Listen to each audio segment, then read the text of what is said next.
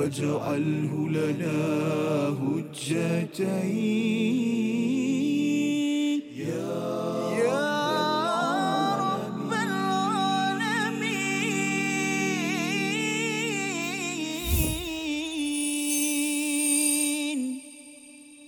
أعوذ بالله من الشيطان الرجيم. وقالوا كونوا هودا أو نصارى تهتدوا. قل بل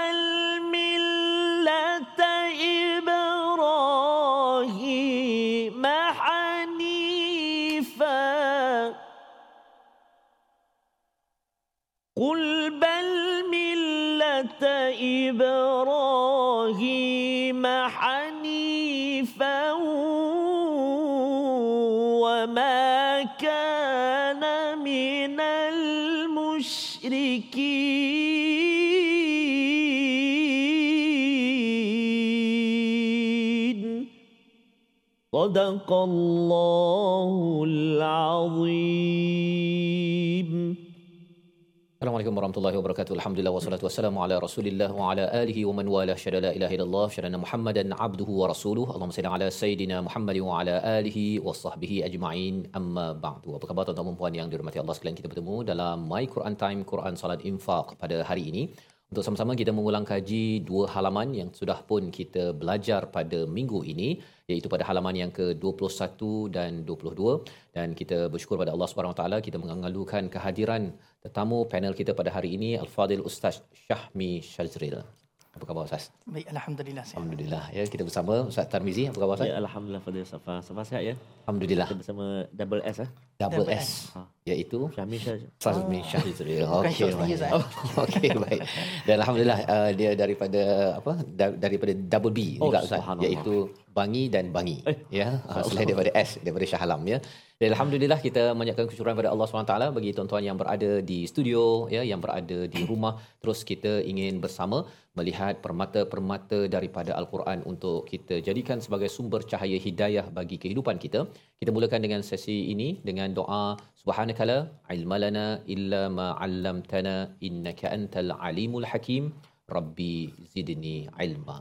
Sama-sama kita melihat kepada ayat yang ke-135 sebentar tadi sudah pun dibacakan oleh Al-Fadhil Ustaz Tarmizi ya berkaitan dengan uh, perkataan daripada orang-orang Yahudi, orang-orang Nasrani kata mereka ialah jadilah ya hudan au nasara agar kamu diberi ataupun mendapat hidayah. Dan selepas daripada itu ada respon daripada daripada orang-orang yang beriman yang diajarkan Allah Subhanahu Wa Taala. Ayat 136 kita baca dan kita ingin melihat mengapa di dalam ayat ini ada nama nabi yang banyak dalam masa yang sama ada nama nabi yang seperti tertinggal. Ayat 136 bersama Al-Fadhil Ustaz Tarmizi. Silakan. Terima kasih Fadil Ustaz Fazrul, Fadil Ustaz Syahmi. Khususnya tuan-tuan dan puan-puan, ibu-ibu, ayah-ayah, sahabat Al-Quran, para penonton yang dikasihi dirahmati Allah Subhanahu wa taala. Khabar semua, moga-moga sihat ya yang berada di TV, di rumah, di online. Juga tak lupa uh, yang senantiasa istiqamah uh, bersama Istiqamah. dalam pengajian uh, My Quran Time. Kita nak jemput juga Ustaz Faz ya. Ya. Uh, Ustaz Syahmi ya. Semua yang menonton untuk hadir Mhm. sama-sama uh, mengimarahkan studio yang subhanallah Ya, Ah. insyaAllah. Hasil daripada hasil, ya. sumbangan daripada uh, masyarakat ya. Subhanallah. Dan uh, Ustaz Syahmi pun Ya. uh, banyak anak murid Ya, uh, di mana-mana sahaja Di mana-mana, seantero dunia Betul. uh, dijemput ya Betul. bersama pada di studio pada masa-masa akan datang Betul, insya-Allah. Betul insya-Allah. Jadi insya-Allah kita nak uh, baca ayat 136. Mhm. Uh, menarik eh sebab kita dapat menyebut nama-nama yang kadang kita selalu sebut Safa. Tapi sebut bahasa kita lah. Masa kita. Ibrahim, Ma'e, uh, Ishaq, Yaakob. Oh, jadi Ishaq ya. Ah, Jadi- Ishaq jadi kan. Ishaq. Ha. Bunyi dekat-dekat dengan Rohak. Oh, Rohak payah kan lah. Jadi Musa, Isa. Jadi hari ni Alhamdulillah kita dapat belajar dan kita dapat baca sama-sama sebutan-sebutan dia ya, dengan, dengan baiklah insyaAllah kita cuba dah. Kita cuba insyaAllah. أعوذ بالله من الشيطان الرجيم قولوا آمنا بالله وما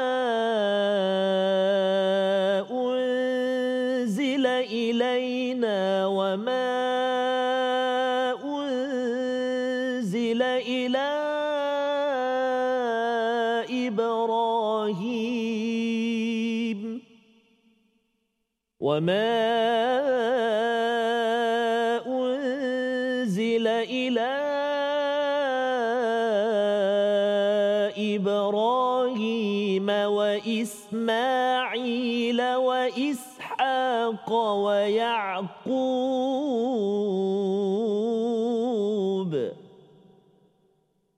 وإسحاق ويعقوب والأسباط وما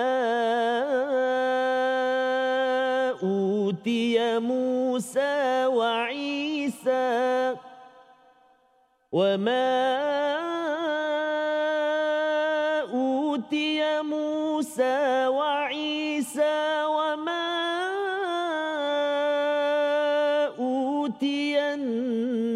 النبيون من ربهم لا نفرق بين أحد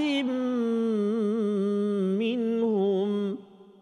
لا نفرق بين أحد منهم ونحن له مسلمون.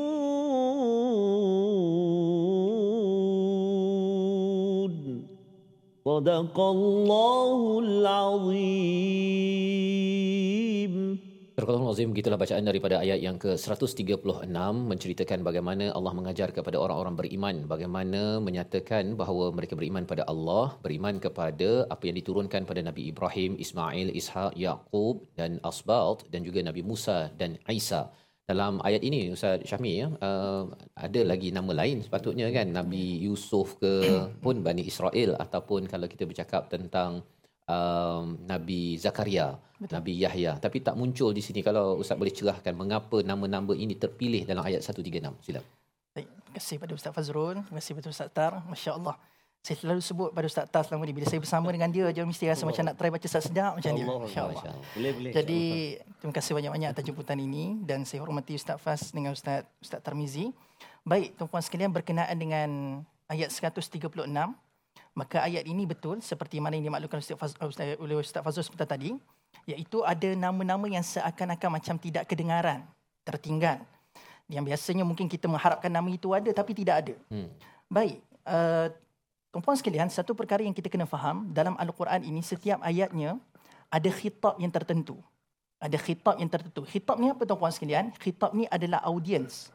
yang dimaksudkan jadi dalam ayat ini ada audiens yang Allah SWT nak tegur ataupun Allah nak respon kepada apa yang mereka perkatakan.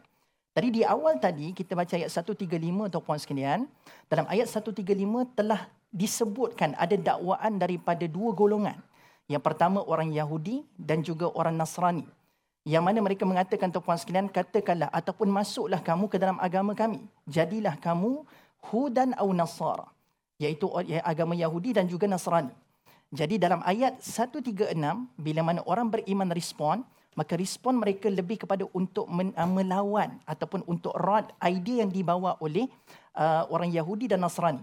Iaitulah bila mengatakan qulu amanna billah wa ma unzila ilaina ila akhir ayat ini maka ayat ini Allah nak bagi tahu khitabnya audiensnya adalah orang Yahudi dan Nasrani. Jadi bila mereka ni disebut dan khitab itu adalah mereka tuan-puan sekalian maka apakah dia? maka mereka ini sangat dekat dengan nabi-nabi yang disebutkan dekat dalam ayat 136 ini. Maka disebutkan Ibrahim, Ismail, Ishak, Yaqub dan seterusnya asbat ini tuan-puan sekalian sama juga daripada golongan Nabi alaihi salam. Juga ada yang mengatakan Nabi Ismail cuma saya lebih uh, berpendapat Nabi Ismail ini disebut qabail dia punya istilahnya. Dan seterusnya Nabi Musa dan Nabi Isa. Dan kalau kita perhatikan ada lain sikit pengasingan untuk Nabi Musa dengan Nabi Isa. Ataupun sekarang perasan tak? Dan yang 136 ini, dia ada pengasingan sikit. Ibrahim, Ismail, Ishak, Yaakob sekali. Tapi Musa dengan Isa dia berasingan daripada empat orang Nabi itu tadi. Sebab apa? Sebab Nabi Musa ni tuan-puan sekalian, untuk orang Yahudi, orang Yahudi mendakwa Nabi Musa ini adalah Nabi terakhir mereka. Nabi Musa adalah Nabi terakhir mereka. Maka tidak ada Nabi selepas Nabi Musa AS. Sebab itu dalam suratul Baqarah, kalau kita perhatikan betul-betul, mereka sangat berpegang setia kepada apa yang diajarkan oleh Nabi Musa. Sampai ada nanti kita akan tengok keadaan-keadaan yang lain. Begitu mereka sampai tak nak tinggalkan ajaran Nabi Musa itu, sampai mereka mendakwa apa yang disampaikan oleh Nabi Muhammad SAW, semuanya fasad. Semuanya adalah perkara yang tak benar belaka. Semuanya buruk belaka. Tidak langsung mereka menerima kebenaran yang disampaikan, uh, disampaikan oleh Nabi Muhammad SAW. Dan untuk pula Nabi Isa atau puan sekalian, Nabi Isa ni pula adalah Nabi yang dipercayai oleh orang Nasrani ataupun Kristian. Jadi dua nabi ini, kenapa nabi disebut nabi-nabi ini disebutkan sebab itu kena kepada khitabnya. So lebih kurang gitulah Ustaz Fazrul. Sebab Baik. lebih kepada siapakah audiens maka Allah memberikan sasaran tepat kepada hmm. mereka. Sebab kalau Allah sebut dalam bentuk yang umum dia tidak tepat, maka Allah nak respon dengan tepat, maka Allah sebut siapakah nabi yang mereka agungkan, mereka idolkan. Maka kenalah pada lawan kepada apa ataupun rad kepada dakwaan mereka pada ayat 135 wallahu a'lam. Terima kasih ucapkan kepada Al-Fadhil Ustaz um, Syahmi untuk menjelaskan perkara tersebut. Uh, maksudnya ini adalah audience ya. Audience. audience ataupun orang yang disampaikan mesej tersebut Allah respon dengan tepat ya.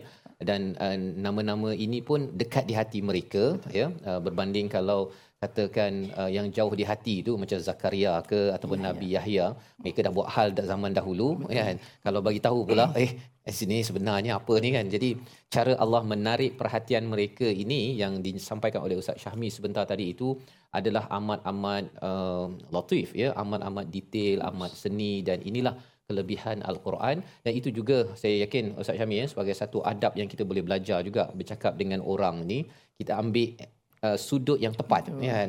Kalau tidak nanti dia rasa macam Zakaria Yahya ai ini tak macam saya. tak ada kaitan ataupun ada kes dulu kan pernah betul, membunuh betul. Ada kes, ada kepada kes, nabi-nabi ini. Baik kita ingin membaca ayat yang ke 138 bercakap tentang sibghatullah namun sebelum itu kita berehat sebentar dalam my Quran time Quran salat infak waj'alhu lana hujjatain ya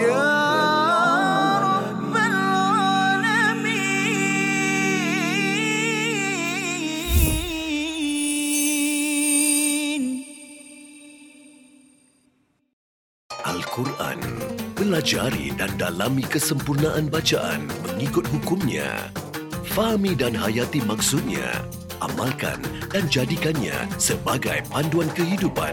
Bukan hanya kita belajar tadabbur, bahkan kita akan belajar tajwid secara mendalam dan ada segmen hafazan. Saksikan episod baharu My Quran Time 2.0 setiap hari 12.30 hari di TV9 juga di saluran Astro 149. أعوذ بالله من الشيطان الرجيم صبغة الله ومن أحسن من الله صبغة صبغة الله ومن أحسن من الله صبغة. ونحن له عابدون.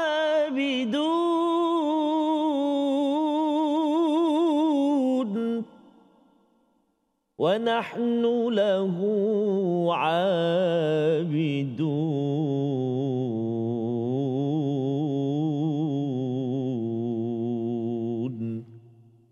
صدق الله العظيم Kembali kita dalam My Quran Time Quran Salat Infak pada hari ini. Untuk sama-sama kita mengulang kaji pada halaman yang ke-21 dan awal daripada juz yang kedua iaitu pada halaman yang ke-22 dan sebentar tadi kita bersama Al-Fadil Ustaz Tarmizi membaca ayat 138 dan kita ingin mengulang kaji bersama Al-Fadil Ustaz Syahmi pada hari ini.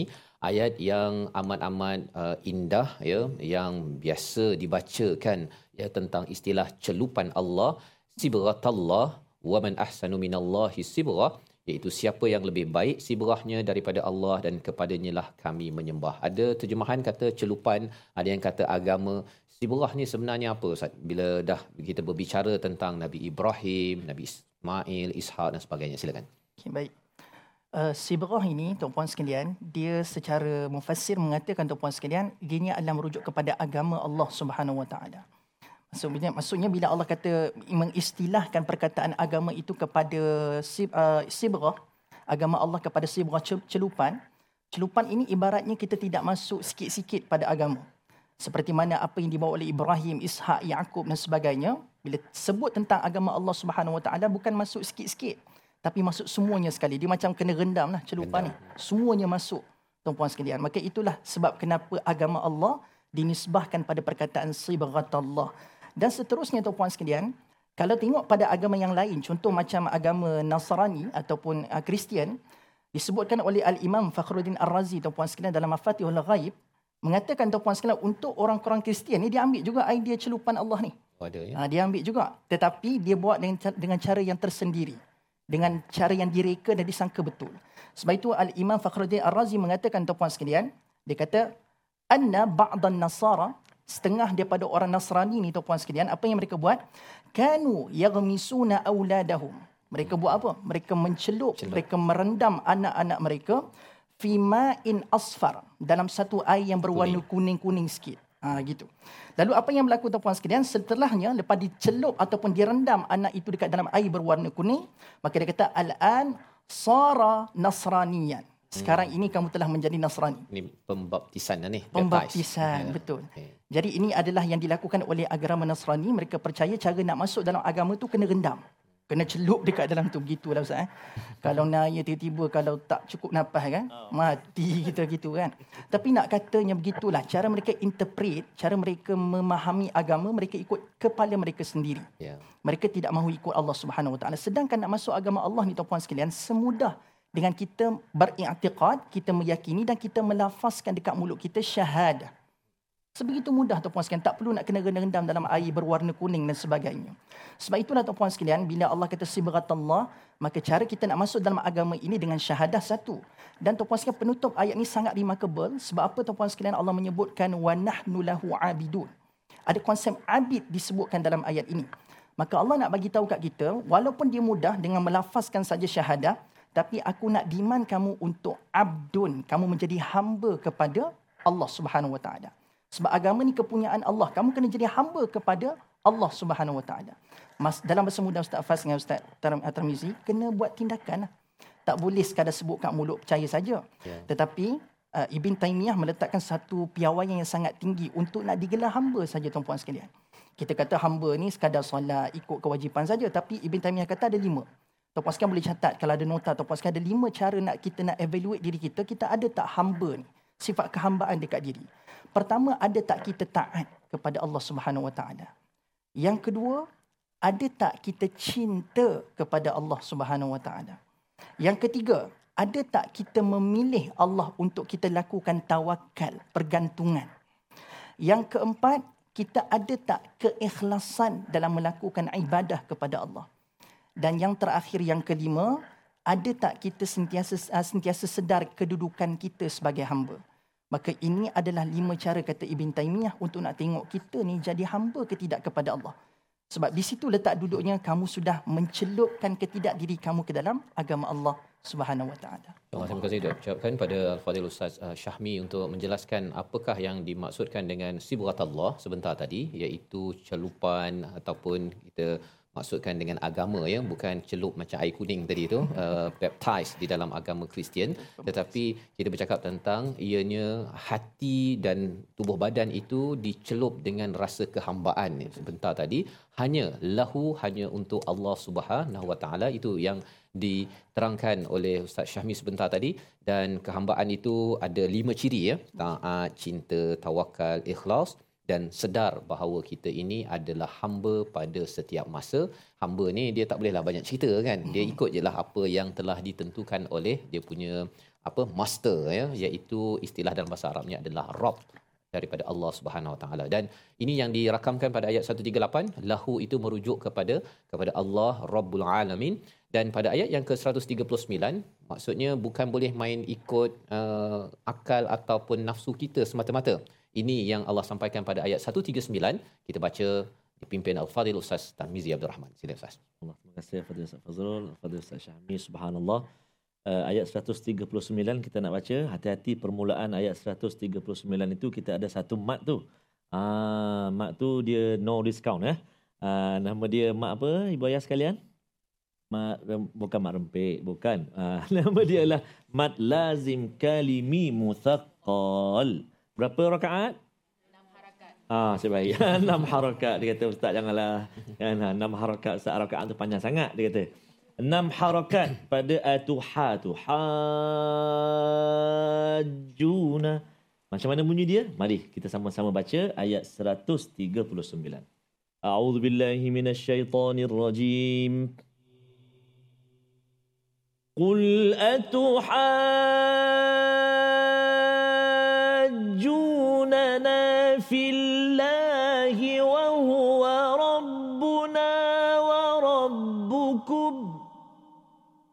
wa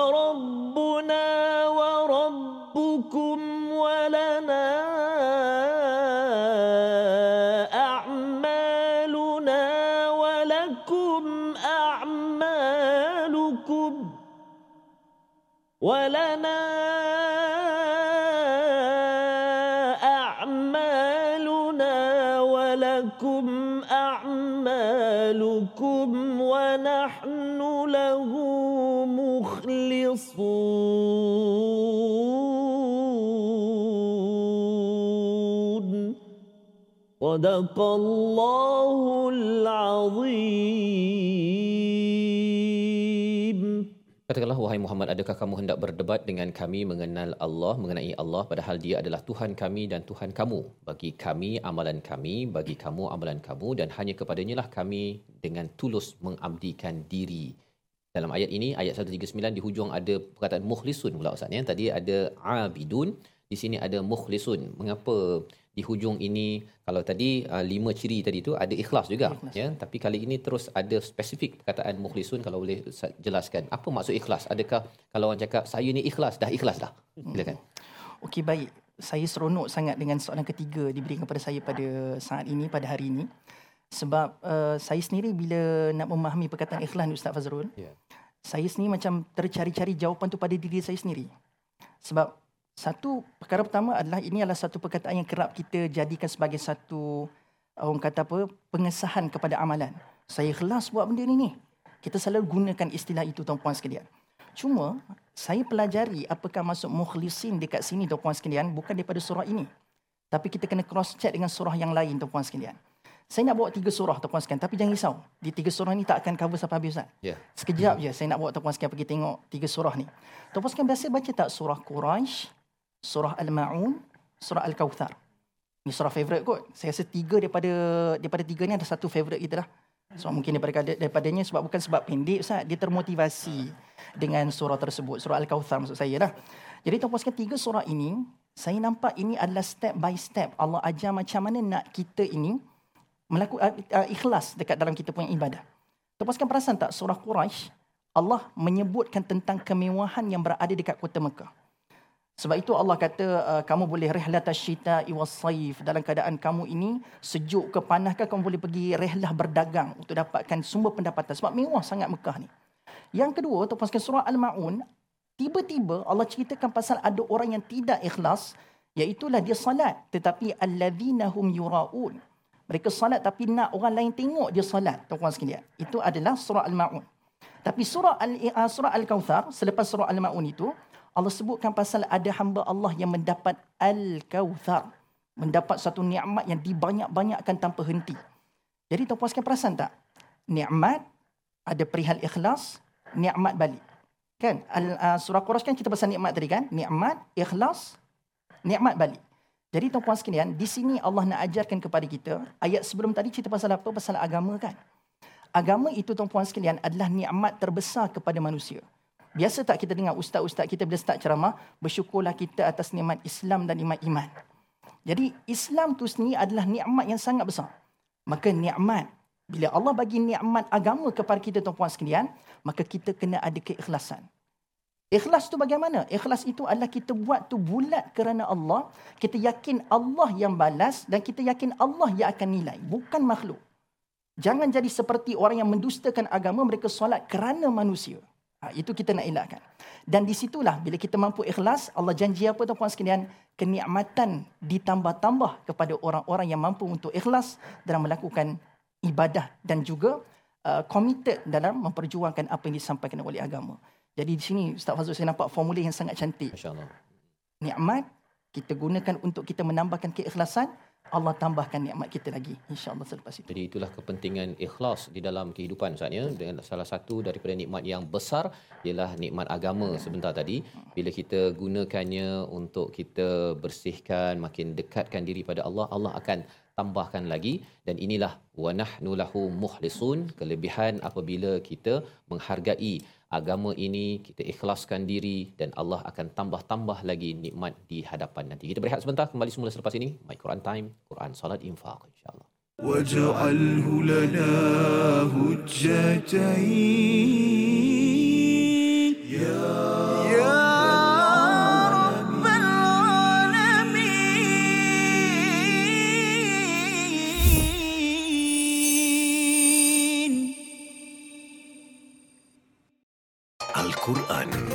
Pelajari dan dalami kesempurnaan bacaan mengikut hukumnya. Fahami dan hayati maksudnya amalkan dan jadikannya sebagai panduan kehidupan. Bukan hanya kita belajar tadabbur, bahkan kita akan belajar tajwid secara mendalam dan ada segmen hafazan. Saksikan episod baru My Quran Time 2.0 setiap hari 12.30 hari di TV9 juga di saluran Astro 149. Al-Billahi. سيقول السفهاء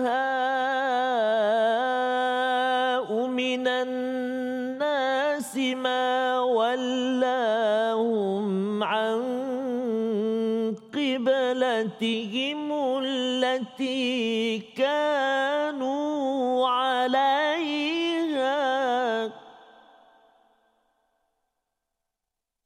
قل لله المشرق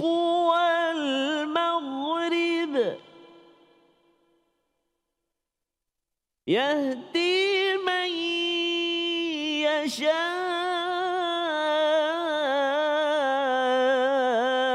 إلى صراط مستقيم.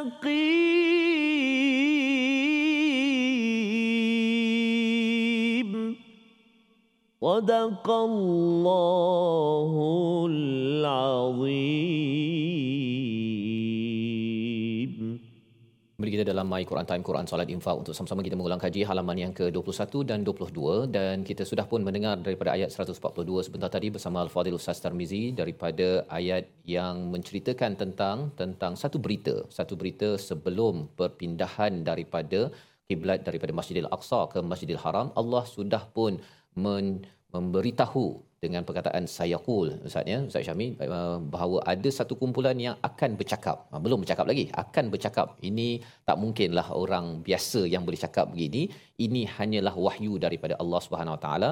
Dan Allah menggunakan perkataan as-sufaha ya as-sufaha minan nas iaitu kalau diterjemahkan ni orang-orang yang bodoh dari manusia. Mengapa di sini dinyatakan orang sufaha ni? Sebenarnya apa ustaz? Bukan jahil tapi sufaha dalam ayat ini silakan Okey, baik tuan-puan sekalian.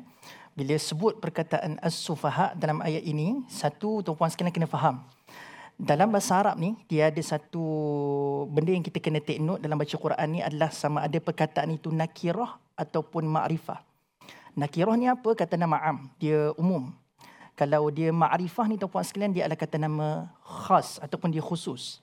Jadi tuan-puan sekalian, dalam ayat ini Allah tidak sebut sufaha dalam sebutan nakirah. Allah sebut dalam sebutan ma'rifah. Maksudnya dia khusus. Jadi satu perkara, kita tahu semua terjemahannya adalah bahasa kasarnya adalah orang-orang yang bodoh.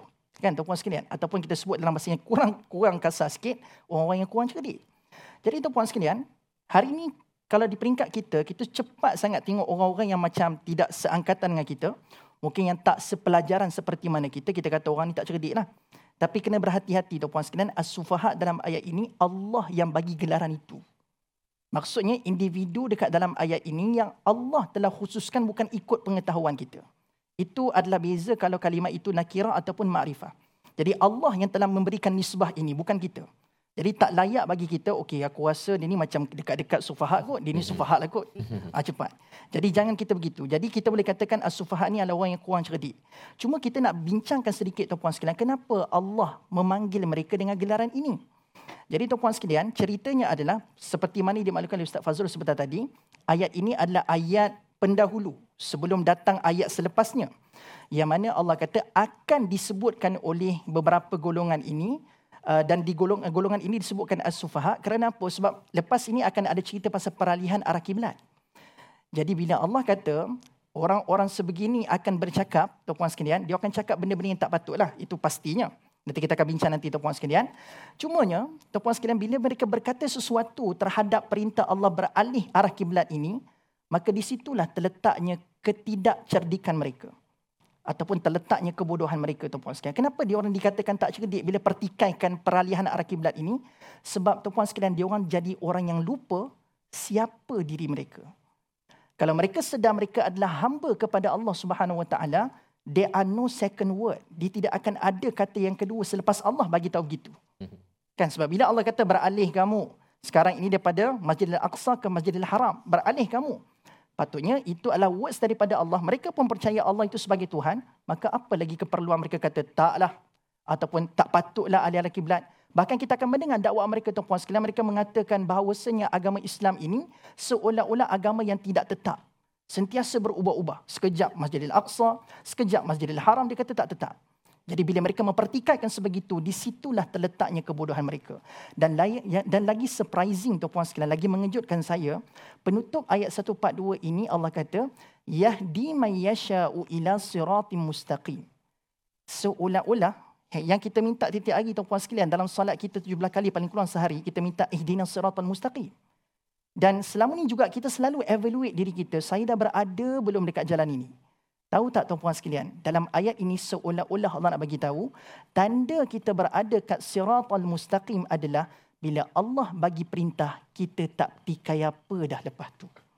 Jangan jadi seperti orang-orang yang bodoh dalam ayat ini. Allah bagi perintah kat dia, dia berani lawan dan mendatangkan ada lagi idea-idea ataupun benda-benda yang lebih relevan daripada Allah subhanahu wa ta'ala. Soalan saya tu puas untuk saya tinggalkan soalan ini iaitulah sudahkah kita berada dekat as-siratal mustaqim? Cepatkah kita menyahut perintah Allah tanpa sebarang pertikaian? Wallahu a'lam. Terima kasih ucapkan pada Fadil Ustaz Syahmi menjelaskan bagaimana uh, maksud as-sufaha minan nas sebentar tadi Ustaz ya. Maksudnya kalau orang dia tengok matahari tu dia kata mengapalah matahari ni mesti besar begitu uh, suhu begitu? Kalau orang cakap begitu ketika belajar dalam kelas ya orang itu dianggap memang kau ni kan memang fail ya. Dan lebih daripada itu Tuhan yang sama sebenarnya yang memberi arahan kepada kita. Tuhan ya kullillahil masyriq wal maghrib yang mengawal segala-galanya ini beri satu arahan. Sebenarnya tak ada orang persoalkan matahari orang yang bijak itu akan menerima juga arahan daripada Tuhan yang menguruskan alam maya pada ini. Jadi itu sebabnya kita ingin menjadi ummatan wasatan ya, umat pertengahan, umat bagaimana apa maksud wasatan ini? Mari sama-sama kita baca dahulu ayat 143 sebagai panduan kita bersama. Silakan Ustaz Tamiz. Terima kasih kepada Ustaz Fazrul, terima kasih kepada Ustaz Syahmi, tuan-tuan puan-puan ibu-ibu ayah sahabat Al-Quran. Sudah uh, tiga ke empat kali kita baca secara mujawad Kini tiba ayat 143 yang agak panjang. Kita nak cuba pula bacaan secara murattal dengan taranum. Uh, kita cuba dengan taranum sikah. Taranum apa tuan-tuan dan puan Pandai. Jom kita baca sama-sama insya-Allah taranum sikah. A'udzubillahi minasyaitonirrajim. rajim. وكذلك جعلناكم أمة وسطا لتكونوا شهداء على الناس لتكونوا شهداء الناس ويكون الرسول عليكم شهيدا. وما جعلنا القبلة التي كنت عليها إلا لنعلم من يتبع الرسول. إلا لنعلم من يتبع الرسول ممن ينقلب على عقبيه. وإن كانت لكبيرة إلا على الذين هدى الله وما كان الله ليضيع إيمانكم إن الله بالناس لرؤوف رحيم.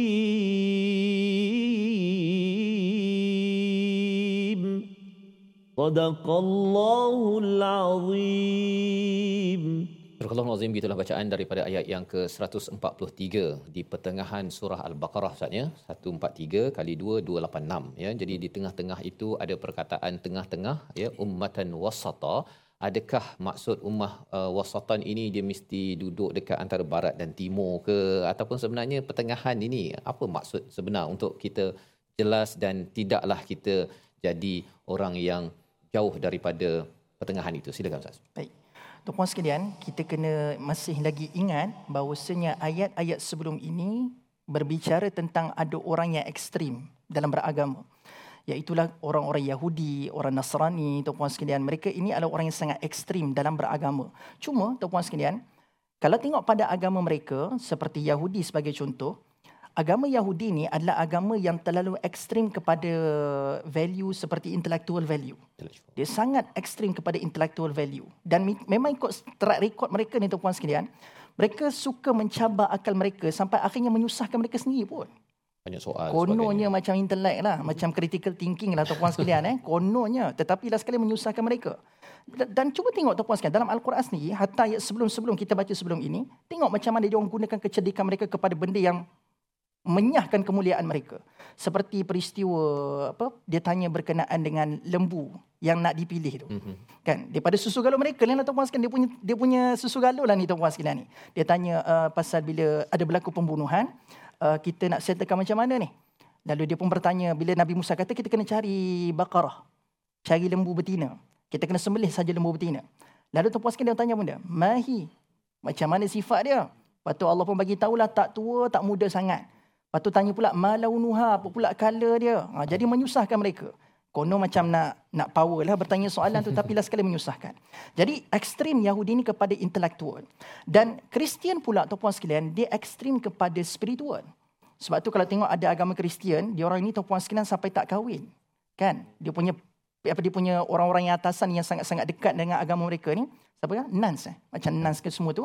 Dia sampai tidak kahwin tu sebab terlalu committed kepada spiritual maka bila Allah kata ja'alnakum ummatan wasatan dalam ayat ni tuan sekalian indahnya agama Islam bila hadir dia adalah agama yang di tengah-tengah dua ekstrim tu tadi.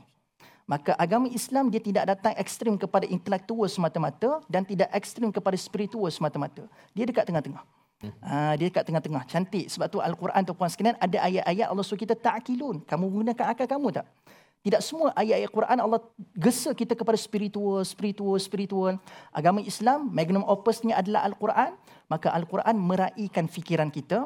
Dan ada benda-benda kita kena sahut dengan nilai spiritual kita. Maka itulah maksud ummatan wasatan kita menjadi umat yang pertengahan di antara dua ekstremis ataupun dua ekstremisme tu puan sekalian. Wallahu a'lam. Terima kasih ucapkan pada Al-Fadhil Ustaz uh, Syahmi untuk menjelaskan kita ini ada ruang ilmu intelektualnya dalam masa sama ruang spiritualnya bergabung Ustaz ya.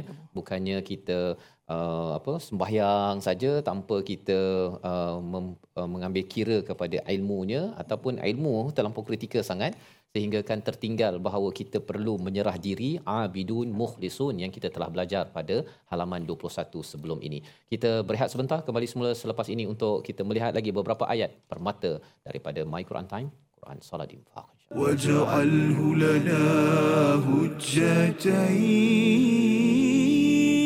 يا يا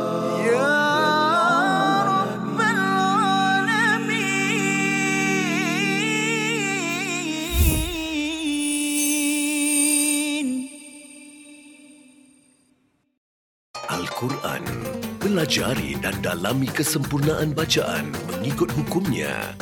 Fahami dan hayati maksudnya.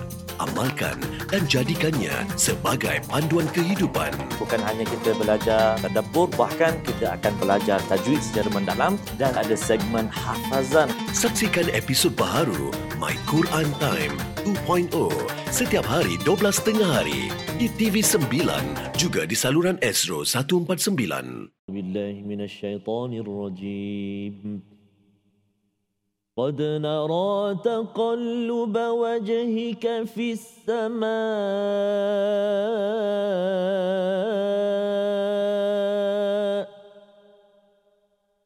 فلنولينك قبلة ترضاها. فول وجهك شطر المسجد الحرام وحيث ما كنتم فولوا وجوهكم شطره وإن الذين أوتوا الكتاب ليعلمون أنه الحق من ربهم وما الله بغافل عما يعملون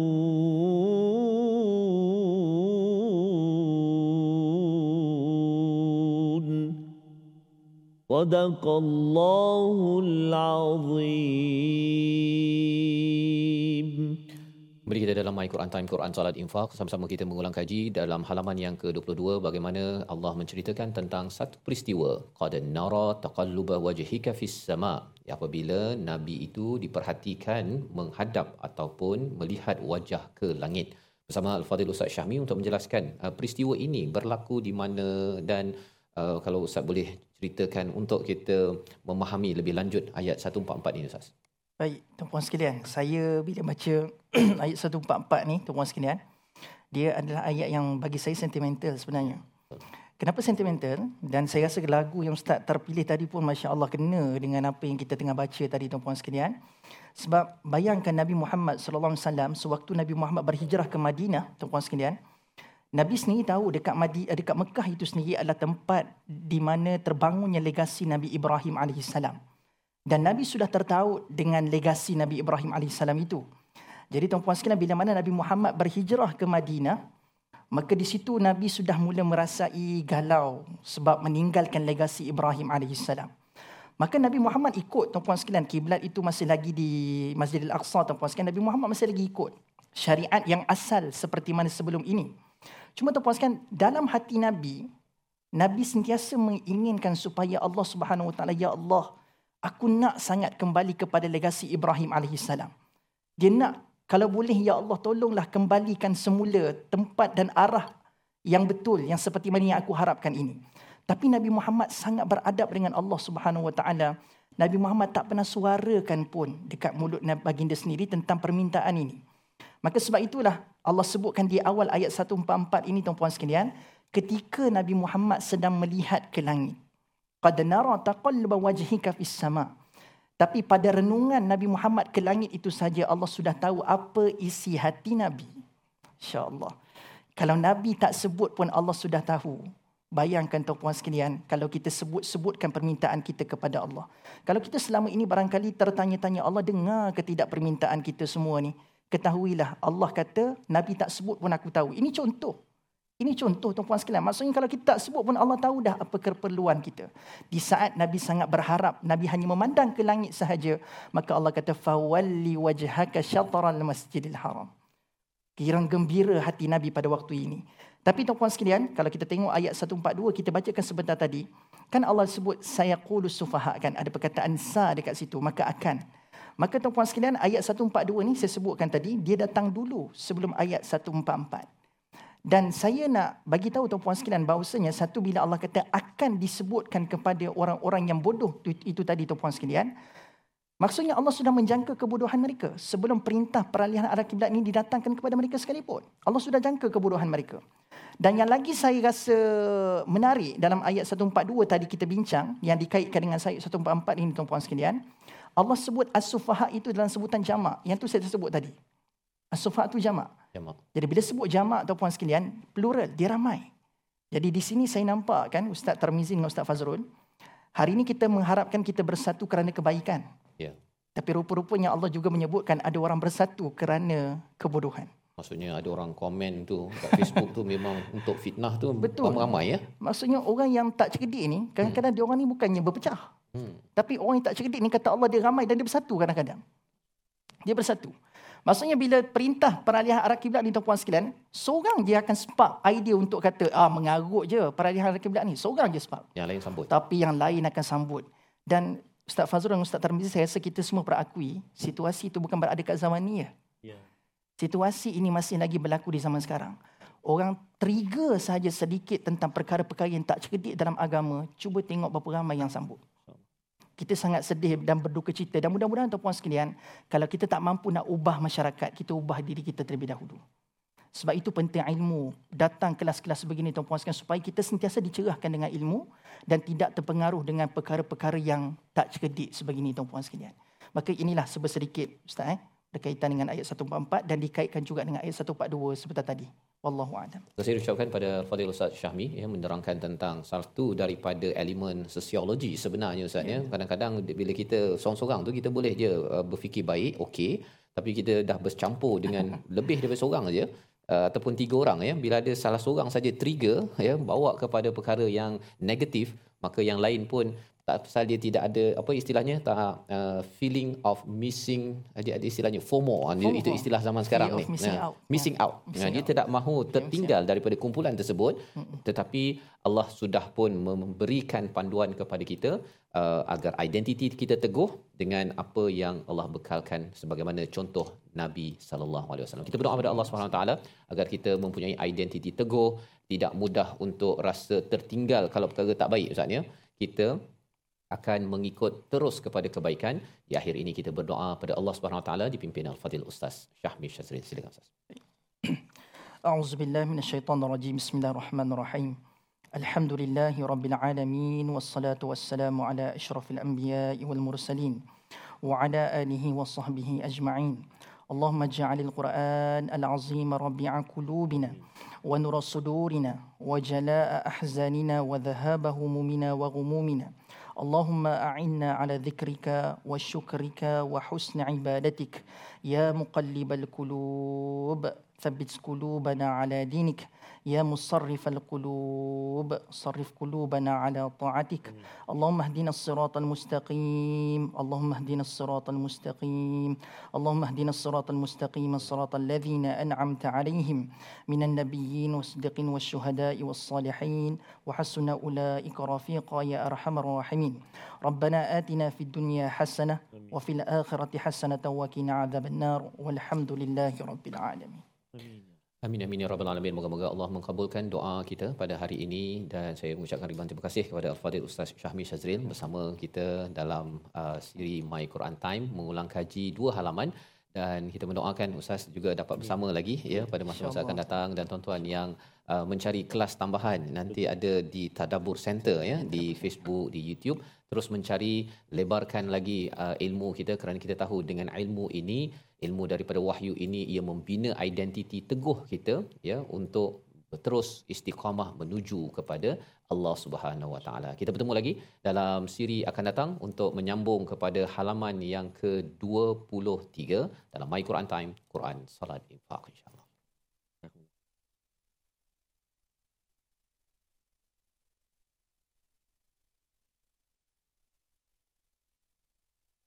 آناء الليل وأطراف النهار واجعله لنا هجتين